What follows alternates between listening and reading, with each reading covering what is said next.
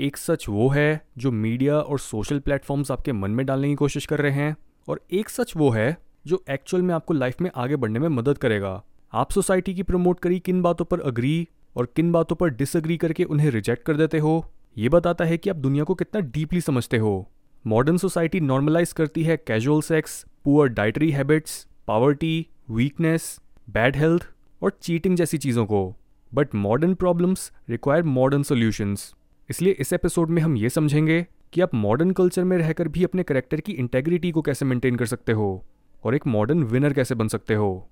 Number one से no to casual sex चाहे आप एक मेल हो या फिर फीमेल आपको आज ये कॉन्सेप्ट बेचा जा रहा है कि सेक्स इज़ एम्पावरिंग एक लड़का अगर कैजुअली इंटरकोर्स करता है तो वो अल्फ़ा है और अगर एक लड़की ये करे तो वो एम्पावर्ड और फ्री है। हिस्टोरिकली सेक्स को हमेशा ही एक वेपन की तरह यूज़ करा गया है। और सेक्स के पीछे कई महान सिविलाइजेशन खत्म हो गई हैं। सेक्स गलत नहीं है। इंडिया में ये टॉपिक ब्रिटिश रूल से पहले बिल्कुल भी टैबू नहीं था। इवन इतने सारे टेम्पल्स में भी सेक्सुअल इमेजरी को डिस्प्ले करा गया है क्योंकि सेक्स को पहले एक सेक्रेड एक्ट माना जाता था। लेकिन स्लोली जब सेक्स में से उसका सेक्रेड एस्पेक्ट निकाल लिया गया और लोग प्यार जताने के लिए या फिर रिप्रोड्यूस करने के लिए नहीं, बल्कि बस अपनी एनिमल इंस्टिंक्ट्स को सेटिस्फाई करने के लिए सेक्स करने लगे, तब वो एक बहुत ही अगली एक्ट बन गया। ओनली टॉक्सिक आइडियोलॉजीज जैसे फेमिनिज्म और रेड पिल ही यंग लड़कों और लड़कियों को ब्रेन वॉश करते हैं, इंसानियत को बस शरीर तक सीमित रखने के लिए। इसलिए ये याद रखो कि जो काम कैजुअल नहीं है, उसे कैजुअली करने से आप हमेशा ही बाद में गिल्टी फील करोगे और खुद के लिए रिस्पेक्ट खो दोगे number two reject poor health hookup culture के साथ साथ आज वो लोग जो खुद अनहेल्दी हैं, वो खुद की नेगेटिव हैबिट्स के बारे में अच्छा फील करने के लिए पुअर हेल्थ को प्रमोट करने लगे हैं। आज इंडिया के 30 से 40 परसेंट लोग ओबीस हैं। फीमेल्स और मेल्स के बीच इनफर्टिलिटी और कई दूसरी रिप्रोडक्टिव प्रॉब्लम्स बहुत कॉमन हो चुकी हैं। हमारी majority of the diet dead और स्टेल फ़ूड से भरी हुई है। हमारे पानी में माइक्रोप्लास्टिक्स हैं और हर किसी के लिए एक सर्टेन एज के बाद दवाइयाँ लेना और बीमारियों से डील करना भी आम बन गया है। डॉक्टर्स भी आज काफ़ी ईजिली ये बोल देते हैं कि किसी पेशेंट को तो पूरी ज़िंदगी ही एक दवाई लेनी पड़ेगी या फिर स्किन इश्यूज़ डाइजेस्टिव प्रॉब्लम्स और मेंटल प्रॉब्लम्स तो जेनेटिक हैं।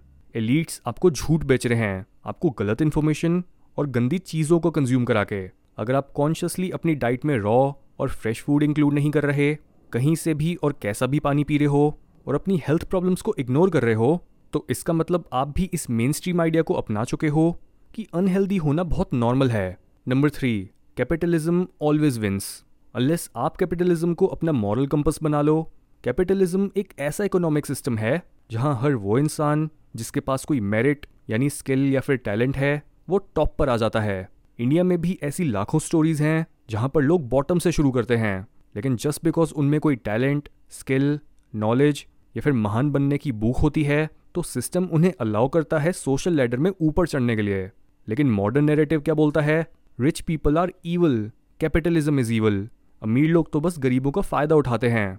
ये क्रिटिसिज्म अक्सर उन लोगों के मुँह से सुनने को मिलता है, जो रिच लोगों के टूवर्ड्स एनवियस होते हैं।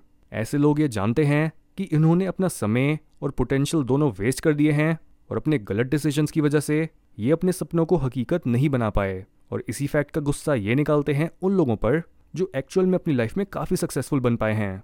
Losers will always hate the winners but the loser who is ambitious will hate the winner even more इसलिए लाइफ में आगे बढ़ना है तो सक्सेसफुल लोगों को हेट नहीं स्टडी करो।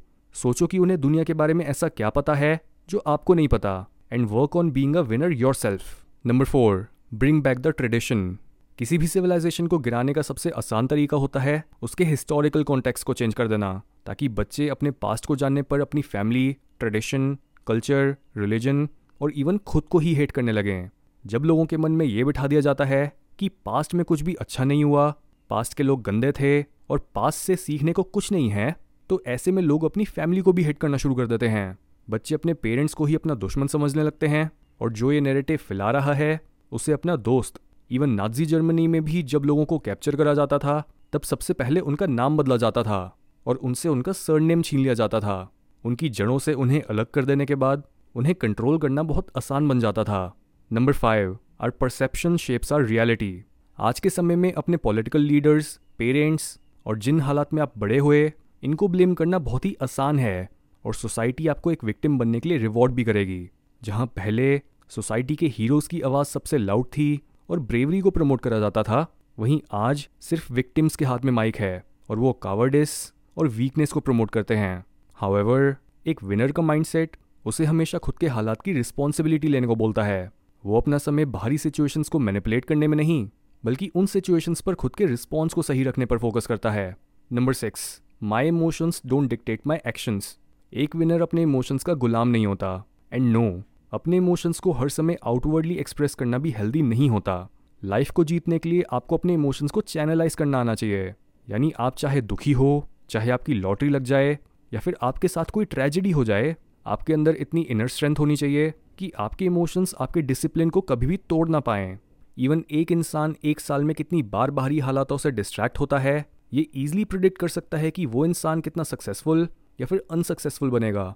Number seven always have the back of your loved ones let me offend you and tell you the truth अगर आप अपने दोस्तों भाई बहन या फिर पेरेंट्स के लिए मर नहीं सकते और वो आपके लिए ऐसा नहीं कर सकते तो आपके रिलेशनशिप्स एकदम बेकार हैं और मुश्किल पड़ने पर हर कोई बस अपने बारे में सोचेगा।